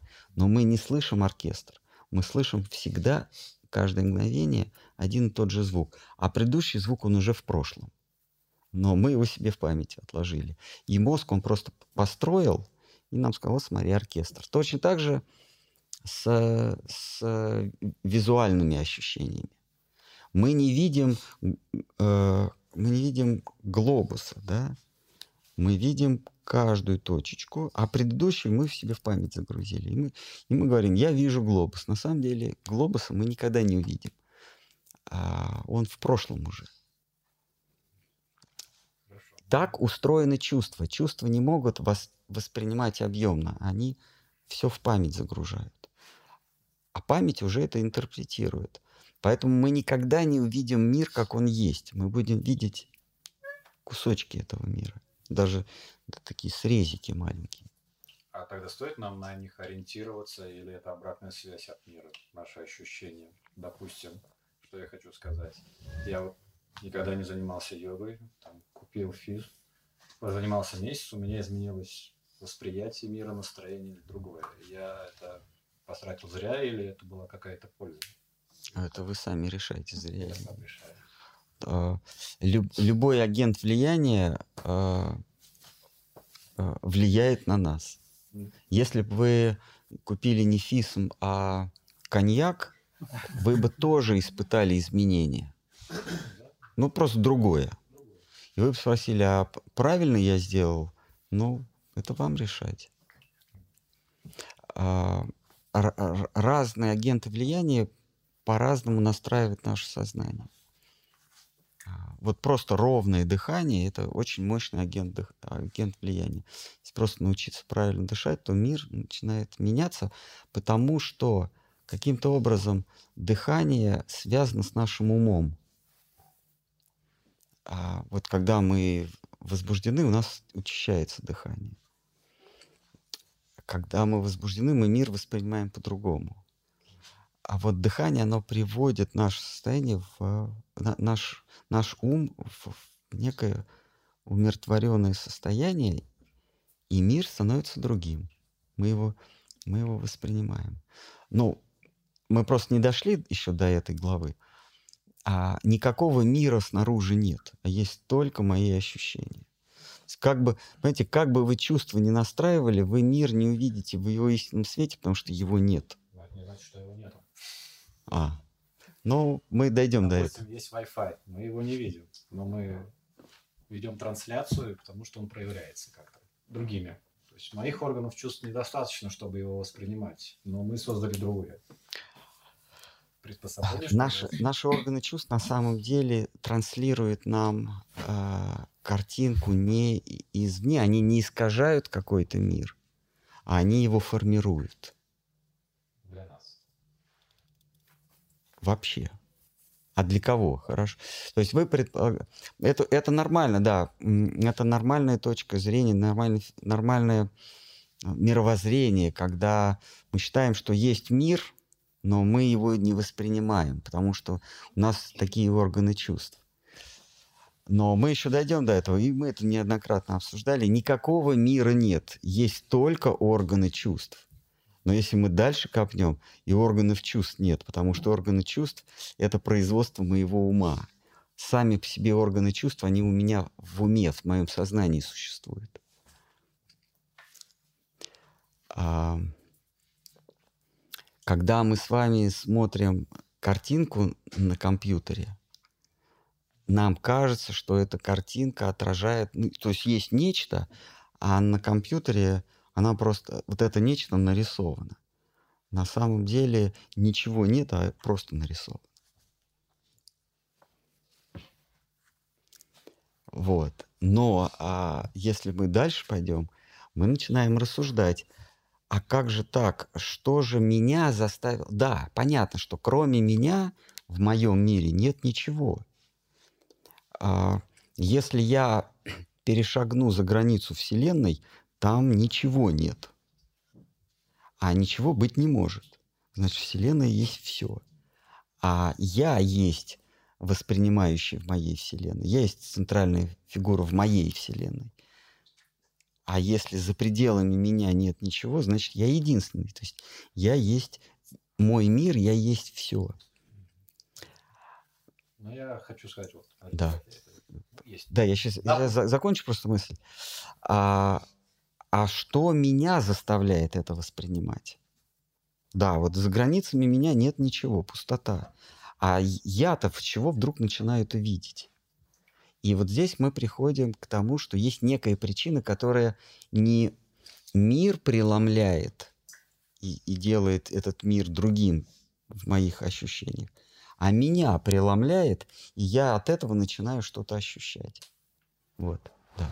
Нет, если, допустим, представим гипотетически, что есть вот реальный мир, есть, который что-то излучает, что заставляет наши органы чувств воспринимать. Мы это воспринимаем. Ну и лошадки, попугаи и другие тоже его воспринимают и как-то у себя обрабатывают, убегают от хищников, там, ощущают, что хотят вопить, идут к водопою. И мы строим себе какую-то картину мира, кино монтируем. Как, какой мир на самом деле, исходя из этих сигналов. Но если наше представление, ну и сами окрашиваем его, то есть, но если наше представление расходится от реальности, она делает нам больно, мы себя чувствуем дефектными, грустными, недостойными и другими. И поэтому корректируем их как-то. Ищем да. другие. Да. Способы строить картину мира. Но э, первая посылка неверна. Вы говорите, что есть Допустим, мир, да. который искажается нашим, нашим умом. И мы окрашивается, его не... да. окрашивается нашим умом. А дальше вопрос, а как теперь построить отношения с этим миром? Да. Но я утверждаю, что самая первая посылка неверна. Его нет этого мира. Вы говорите, допустим, а я этого не допускаю. Вы говорите, допустим, есть мир, и, и, и, и дальше из этого мы начинаем что-то строить. Я говорю, нет, я не допускаю, его просто нет. Весь мир это вы сами. Почему мы тогда грустными иногда себя чувствуем недостойными? Некрасивыми? Потому что мы хотим быть повелителем, хотим потреблять. Да. А поскольку мира нет и приходится потреблять только себя, то не, неисполнение желаний вызывает у нас ощущ... ощущения, кстати, они, они истинные. А предметы ощущений, они ложные. Угу. Ну, если мы исходим из, из э, из определений, что такое истина. Истина – это то, что неизменно, то, что не прекращает своего бытия. В этом мире все прекращает свое бытие, следовательно, нет ничего истинного. Но вы правильно говорите, ну ведь должен же быть мир.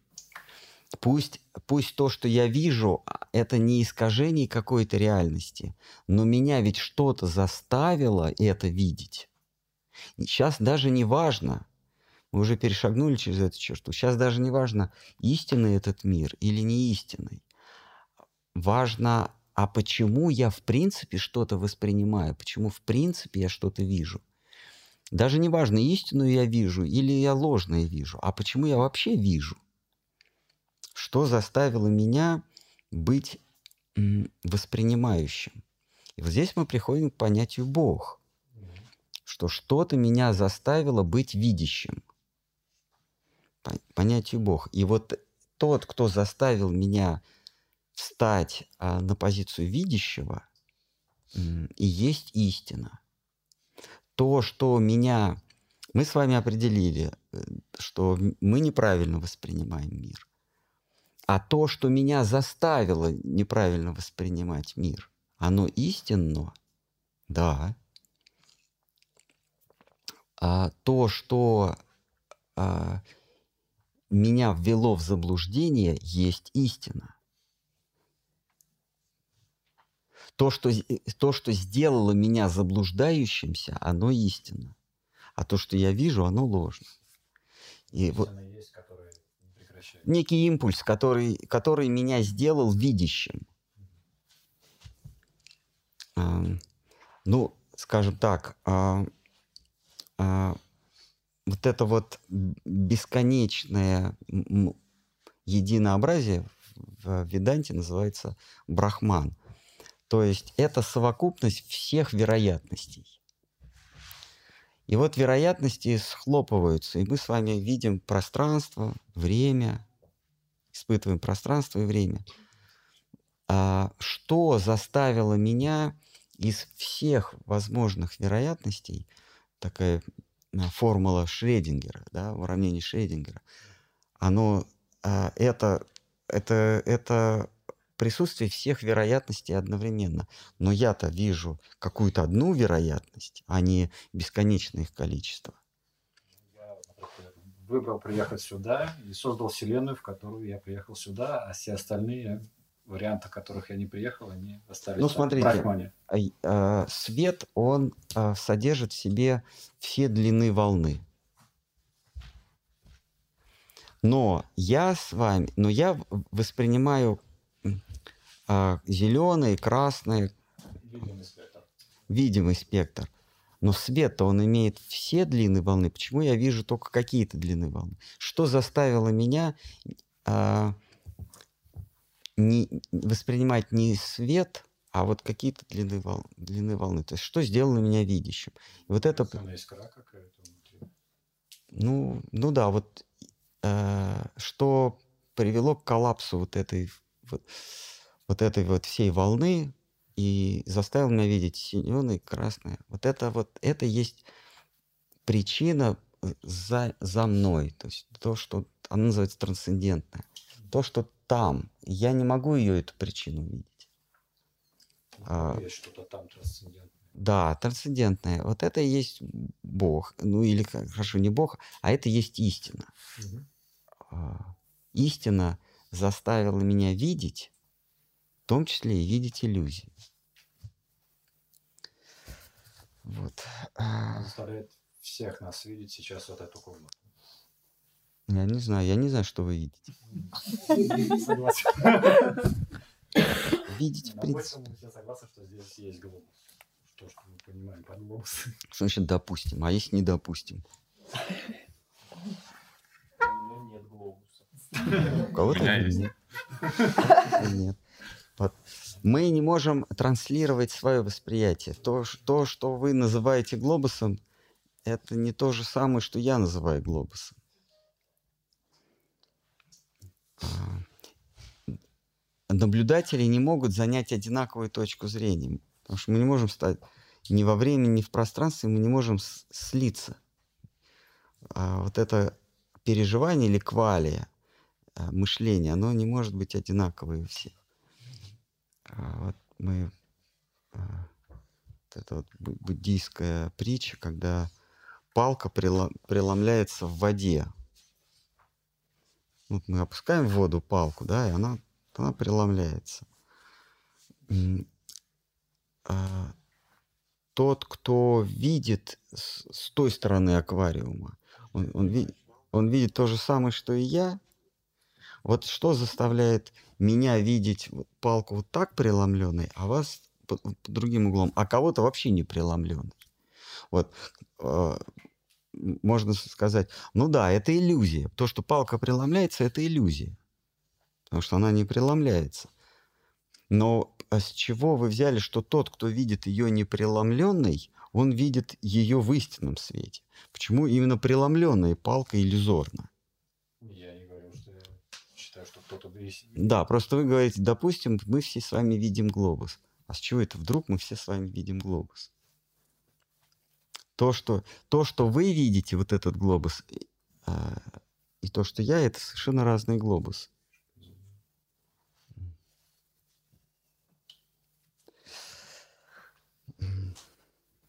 Можно? Нет, я имею в виду то, что есть что-то, что позволяет нам вместе в нашем... Нет такого вместе. Все находятся каждый в своем мире. А как мы тогда взаимодействуем и строим цивилизацию? Да? В смысле, чего? Это новые, это новые водные. Мы строим цивилизацию. Как это мы? Ну, не конкретно мы, Ну, наши предки. И сейчас кто-то двигает вперед. то есть, Или назад. то есть что-то что-то в вашем... Ну вот мы берем какого-нибудь папуаса сюда, притаскиваем, и вы ему говорите, наши предки строили цивилизацию. А вот в смысле? То есть вот это вот наши предки строили цивилизацию, это, это какие-то понятия в вашей голове, и только в вашей. Но нам хочется, вот это та вот самая противоположность, нам хочется быть не одинокими. Мы хотим затащить в свои, а, в свои концепции, да, в, свои, в свое мировоззрение других. Мы говорим, смотри, вот глобус Да, мы боремся за внимание. за, за, за унификацию. Это и есть, это и есть э, борьба за, за фолловеров. Да. За- ну, Кто-то хочет поддаться, кто-то нет. ну да, то есть это называется э, Влияние. успех, когда у тебя больше всего, когда вокруг тебя больше всего тех, кто согласны с твоим видением мира. Я согласен с этим. Да, это, это называется добился успеха. Когда у тебя, когда тебе кажется, что э, очень многие согласны с тем, как ты видишь мир. И готовы заносить тебе денег в кассу. А, да, это уже следует. А для- Вопрос, а для чего? Вот для чего ты хочешь, чтобы все, все думали, как ты? Или имели одинаковое с тобой мировоззрение? Ну, потому что ты стоишь, э, ты делаешься родоначальником этого мировоззрения, ну, родоначальником религии, например, или какого-то движения. А тот, кто на вершине пирамидки, он собирает... Потому что я устанавливаю правила, Да, которым мне удобно жить в этом мире. Да. Все остальные следуют этим правилам и еретиков. И люди по-разному, по- по-разному добиваются и стремятся добиться этой цели. Чтобы другие думали, как он, или видели мир, как он. С помощью денег, с помощью ума, с помощью набожности. Вот он такой вот весь из себя, такой благообразный, и все, у него много фолловеров, а, единоверцев, а, последователей. Я как магнитный поле Коуч. причесываю восприятие других людей. блогер. Сейчас, сейчас вот раньше были религии, а сейчас называется подписан на блог. Так, что отвеч- В этом вопросе сказали, что орган, органы чувств э, это не инструмент познания истины, это инструмент потребления. Мгм. А вопрос у меня, э, что есть инструмент познания истины? Н- Истину нужно разделить на, на две составляющие. Это существование истины, то есть ее бытие, и она сама. Вот э, у, у истины есть такой атрибут, как способность существовать. Вот существование истины э, мы мы определяем, мы, мы как бы мы переживаем с помощью разума. Разум есть инструмент для понятия, что истина существует. Но у истины есть более высокий аспект, это она сама. Там, где она не обязана существовать. И вот эту истину, которая отделена от своего существования, можно познать только с помощью ее милости, когда она сама откроется. А никаких инструментов нет, она и есть собственный инструмент. И э, молитва, то есть прошение о милости, есть, э, есть познание, э, способ приближения к ней. Но познать ее нельзя, Мы только можем размышлять о ней. о ее существовании. Ага. Когда мы начинаем размышлять о ней, мы, мы впадаем опять в иллюзию. Потому что мы пытаемся заключить ее в границы своего ума. А ум э, на примерно 100% зависит от ощущений, чувственных ощущений. все, над чем размышляет ум, а, он получает от чувств. А чувство — это не средство познания, а средство потребления. Поэтому в нашей, в нашей религии очень большое внимание уделяется сахаджи, как не, в, не впасть в сахаджу, то есть не воображать себе истину умом, который целиком основывается, вернее, потребляет образы от чувств. А, м. А, И истину э, э, не существует инструментов познания истины, не существования истины, а познания истины. Таких инструментов не существует. Но дело в том, что истина, она всемогуща, и она может сделаться познанной. Мы ее познать не можем, но она может сделаться познанной, потому что ее ничто не ограничивает. Безграничной может сделаться доступным ограниченному. А безграничный не может сделать истину доступной, безграничной и доступной для себя. Вот на этом ам, невозможность постичь истину всле- вследствие, вследствие ограниченности и чувств, и ума философии заканчивается. У Канта, у Гегеля вот его идея, а, идея Канта «вещь в себе». Истина, она в себе. Ты, ты ее не можешь познать, потому что ну, вот глобус, да, э, ну, представим себе, это вещь в себе. Ты, ты его познал, но для того, чтобы... Ну, ты только видишь его, ну, вот эту половинку. При условии, что даже ты видишь половинку, хотя этого нет, но ты видишь только одну точку, ну, допустим, ты видишь эту половинку. Но ты не знаешь, что там. Когда ты обойдешь и ты посмотришь, что там, ты уже не знаешь, что здесь. А, так работает чувство. А, мы не можем познать мир целиком. Мы можем единственно оторваться от чувств и переключиться на разум.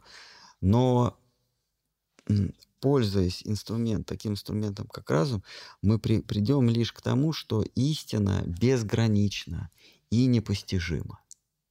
Все, на этом заканчивается любая философия. То есть вот акме, высшая точка философии, а, мир в, в истинном своем свете непостижим, потому что ни рассудок, ни чувство не способны его постичь в силу несовершенности самого инструмента. На этом философия заканчивается. Но Вайшнавы говорят, стоп, стоп, стоп. Истина, она же без... всемогущая, она безгранична. Она может сделаться. Вот этот глобус, допустим, мы его познаем, он может сделаться так, что мы его целиком увидим. И с этой стороны, и с той стороны, и изнутри, и всегда. Вот при условии, что глобус это Бог, он может сделаться познанным.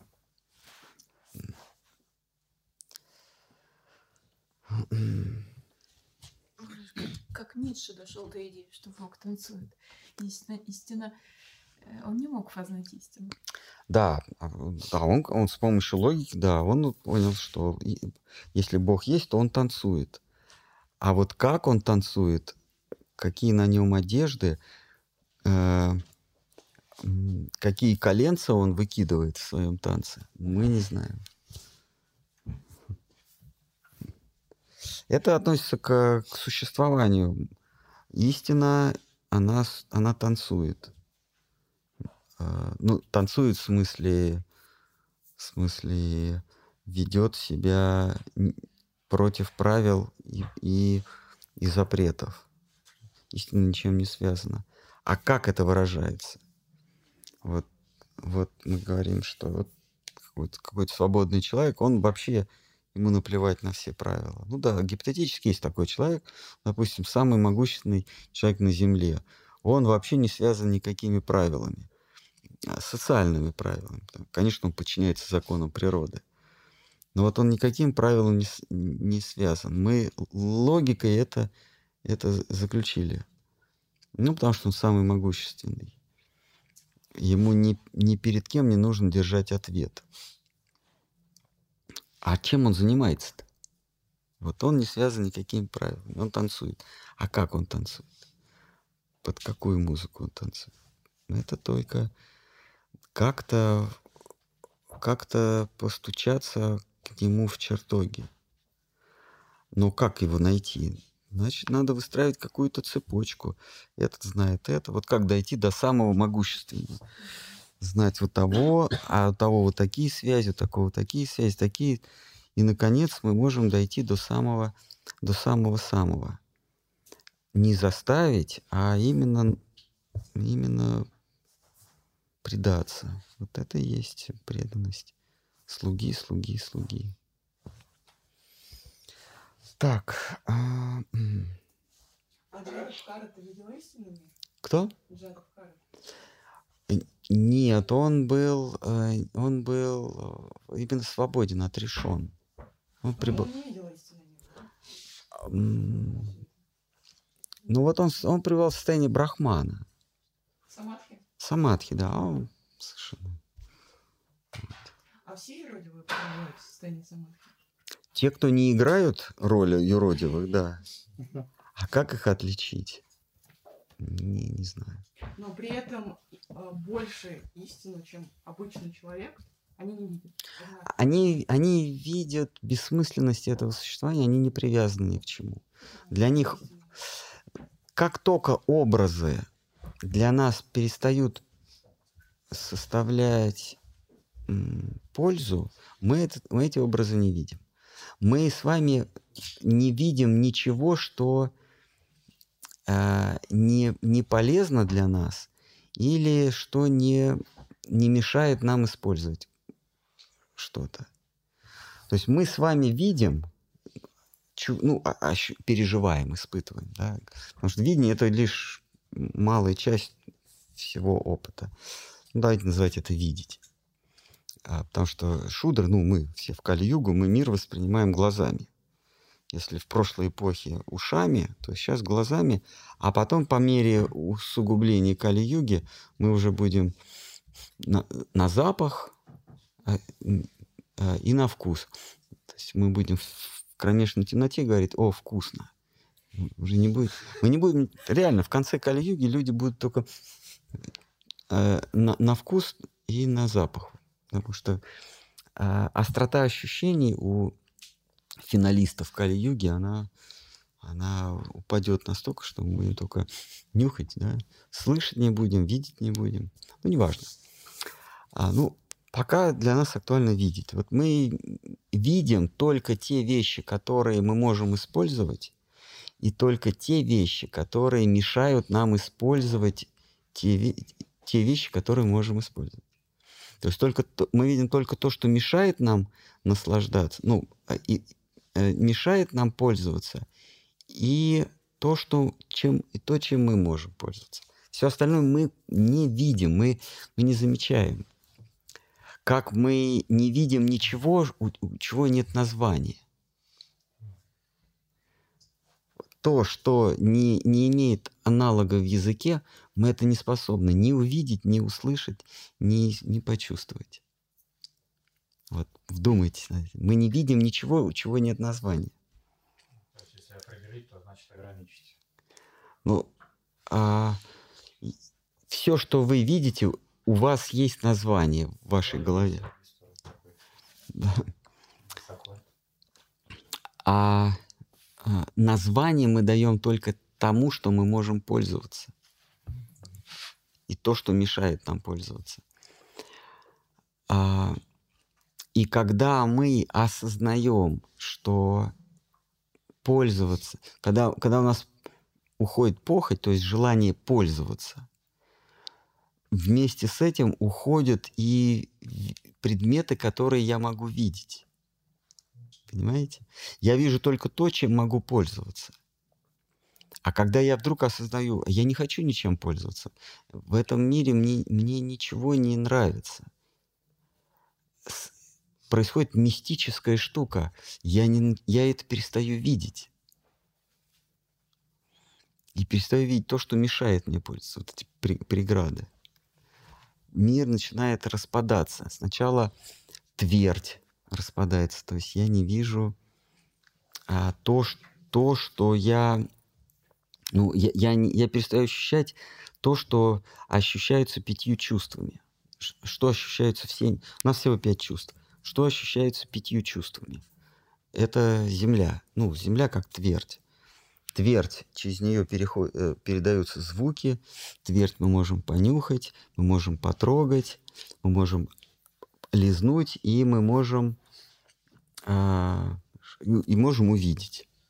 Следующая стихия а, это вода. А, воду мы уже не можем понюхать. Это та же земля, но, но без запаха. И, и, вдруг, и, и вдруг в нашем э, чувственном аппарате она становится жидкой. Следующая стихия – воздух. Воздух мы уже не можем э, а? Увидеть, да. Воздух мы уже увидеть не можем. И так далее мы доходим до эфира. В э- мы можем, в эфире есть только звук. Так вот, а, а видим мы только то, что можем использовать. Вот первый этап мы перестаем видеть Землю. Вот эти вот юродивые, они как, как, как, как будто парят. Для них тверди не существует, для них все движется. Нам кажется, что есть твердый предмет. Вот металл, он твердый, да? На самом деле это, это лужа. Просто это вот или капля, но мы ее не видим. Ну, если мы растянем на 3, там, 5 миллионов лет, а- а- она стечет. Но мы выхватываем какой-то отрезок, и это нам кажется, что такое твердое. Но все твердое на самом деле жидкое. Если мы растянем время, это мы живем, понимаете, мы, мы тонем. Это все жидкое. Но следующий этап, слушайте, это не жидкое, это газообразное все, оказывается. Мы плывем. Вот юродивые, они, их мир другой. Юродивые разные бывают. Вот эти вот пятиступенчатые юродивые. На первом этапе нет тверди. Потому что они не ищут пользу из твердого ничего. Оно исчезло. Ну и высший, высший святой, это Джада Бхарата или Шука, для них не существует даже эфира. Они вот вообще пребывают в, в внеобразном мире. Нет ни запахов, ни, ничего. Вот. И когда ему говорят, слушай, смотри, какой, какой глобус. А он при всем желании просто, какой глобус. В смысле? Он даже, он даже слушающий, даже говорящего не, вос- не воспримет. А потому что слова не имеют смысла. Для, для блаженного, для святого слова не имеют смысла. Ему говорят, ты, я, видим глобус. Ничего из того, что ты произнес, он не поймет. Ни одного слова он не поймет. В его, в его мире этого не существует. Небо, музыка, просто не существует. Как- каковыми были Джада, Бхарата или Шука, мы можем лишь предположить, но судя по их поведению на той, на высшей ступени, вот. и мудрецы, которые, скажем, на более низкой ступени облаженствования или в христианстве хорошее слово опрощение. То есть те, кто опростили мир, упростили мир до нельзя. Вот это вот есть пять ступеней опрощения, упрощения мира. Вот когда Шука появился, то все а, мудрецы, а, которые достигли высоких ступеней опрощения, они в Шуке увидели, а этот вообще, для него даже нет не то что эфира, а у него даже ума нет, потому что ум это очень тонкая, но все равно стихия, и разума нет. Если в Яса он опростился, упростился до... У него ум был еще, и был разум. То у его сына, у Шуки, даже этого не было. То есть это обнуление полностью. Что двигалось, непонятно. Вот. И они все встали и преклонились перед ним и посадили на место учителя а, а он даже не понял этого, что, оказывается, им- ему, э, ему почтение оказали, потому что еще минуту назад на него мочились, плевались и испражнялись. Он когда, он когда засыпал, то его сволакивали в канаву и, и испражнялись на него. Он вставал и шел дальше. А тут его посадили на трон, и- а он даже не понял, чем отличается канава и трон. Ну, это тут мухи летают, а здесь благовоние предлагают. И у него даже нет этого благовония, мухи. Тут как бы мы себе представим. Если вы способны представить человека, который не видит глобус. Вот это. Можете, да, представить? А вот, а вы говорите, давайте представим, что мы видим глобус. Вот есть такие, которые глобусы даже не видят. Так, ну что? А можно еще один вопрос? Да, конечно. Вот э, вы сказали, что истина по своему желанию может нам открыться. Мгм. Но получается, в теле человека мы не можем ее как-то постичь, познать, так как у нас есть ум, который вот через органы чувств воспринимает. И то есть как нам ну, воспринять эту истину, если она нам откроется? А вот э, это очень хороший вопрос. Тот же самый вопрос задал царь, царь Дритараштра Кришне. А он был слеп от рождения. А, и он, Дритараштра говорит, всем моим родичам несказанно повезло. И кто к тебе хорошо относится и плохо, они тебя видят. А я слепой от рождения. Кришна говорит, а глаза здесь вообще ни при чем. В человеческом ты теле, не в человеческом. Даже если ты в теле слона, которого укусил крокодил за ногу, ты все равно можешь увидеть Кришну. А истина, она м, апратихата. Мы сегодня ахайтуки, ахайтуки, то есть беспричинно. А у нее еще один эпитет есть, апратихата. Она с- а- а, свергает все преграды на пути. То есть если, если преграда на пути к ней, к истине, у тебя глаза, ну или человеческое тело, как вы сказали, для нее это не проблема. Просто тебя раз э, ядерным взрывом снесет, и ты увидишь истину. Она, она в виде такого гриба большого, если захочет. Ну, одним словом, для нее твоя неспособность не проблема, не препятствие. Она апротихота. Протихота означает сметает все препятствия на пути между тобой и, и, и им. Ну что, на Да, этом... Там еще хотела Романанда что-то спросить. А, да, конечно. Романанда, повторите вопрос, пожалуйста.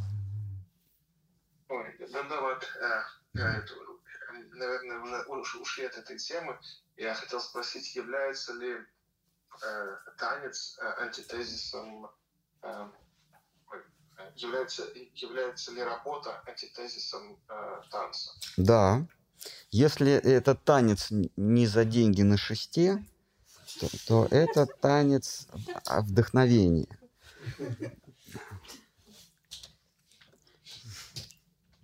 Все, что не любовь, э, то работа. Все, что не танец, это кривляние на шесте.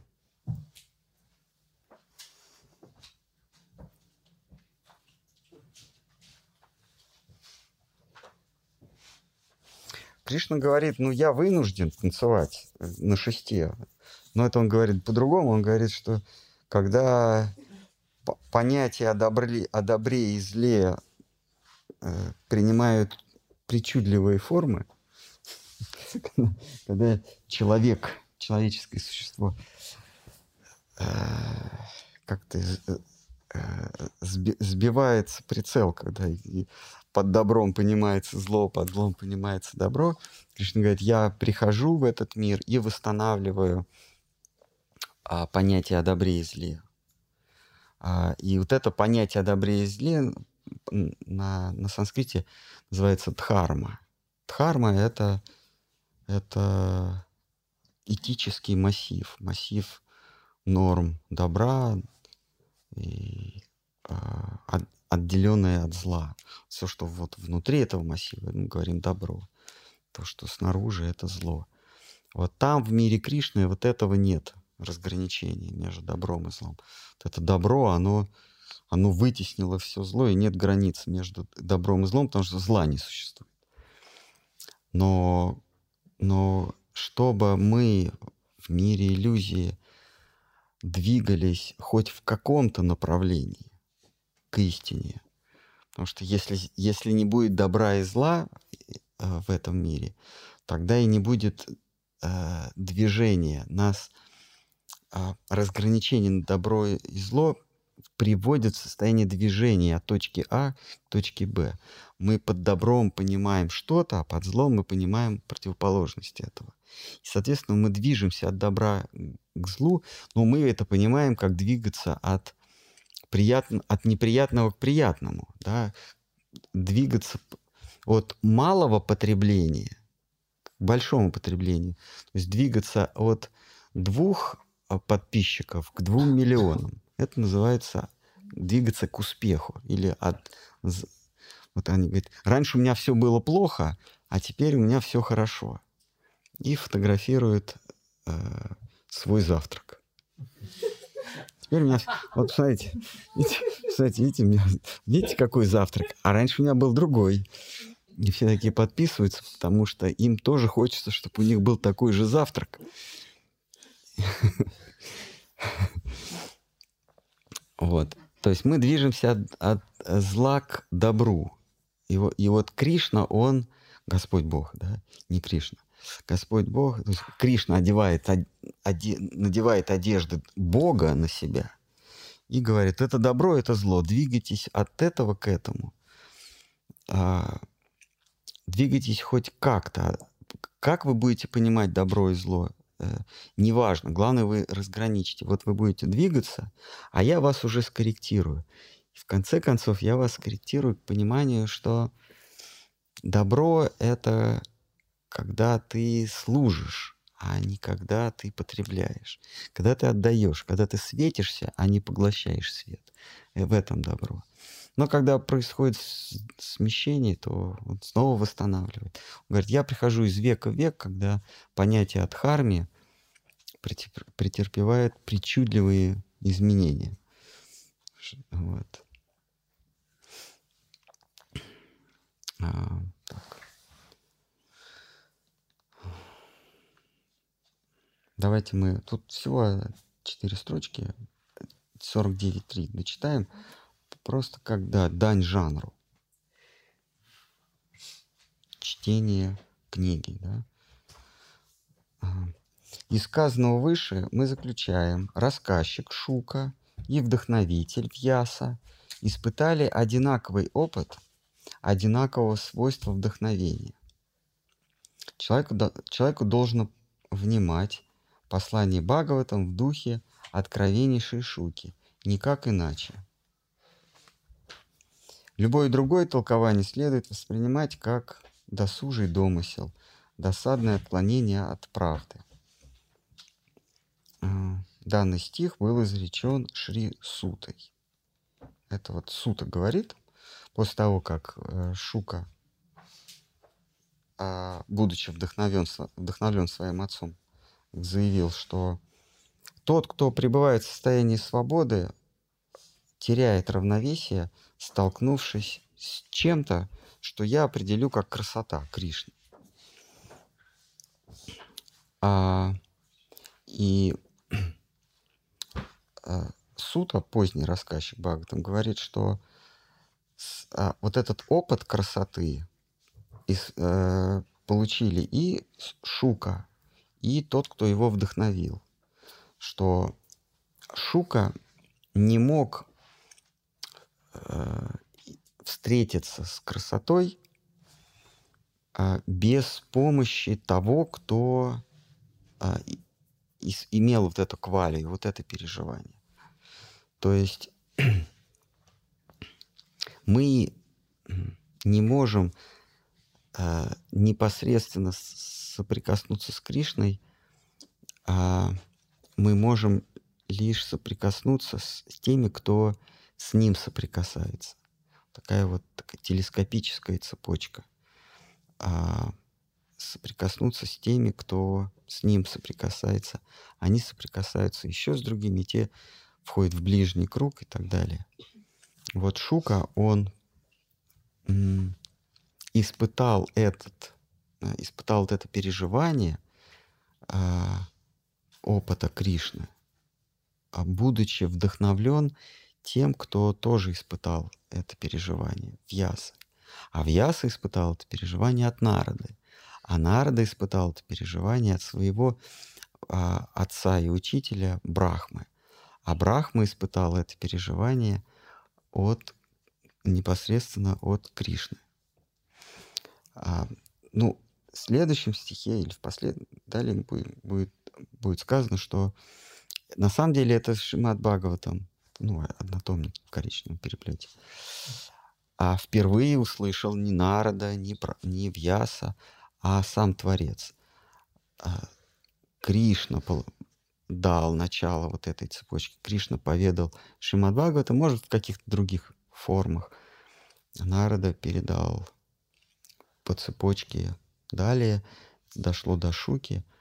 А дальше это идет по цепочке, по цепочке. И цепочка никогда не, не прервется. В том или ином виде Шримад Бхагаватам будет существовать всегда. Даже если исчезнут коричневые обложки и, и если на озоне пропадет объявление. Да, а осталось всего 160 книг.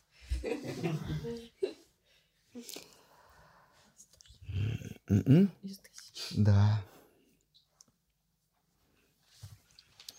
Вот когда перевалим отметку 100, а цена будет в два раза дороже. Да. Прям. Последний шанс. Да, да. Вот когда будет 100, будет сразу стоить в два раза дороже. Без компромиссов.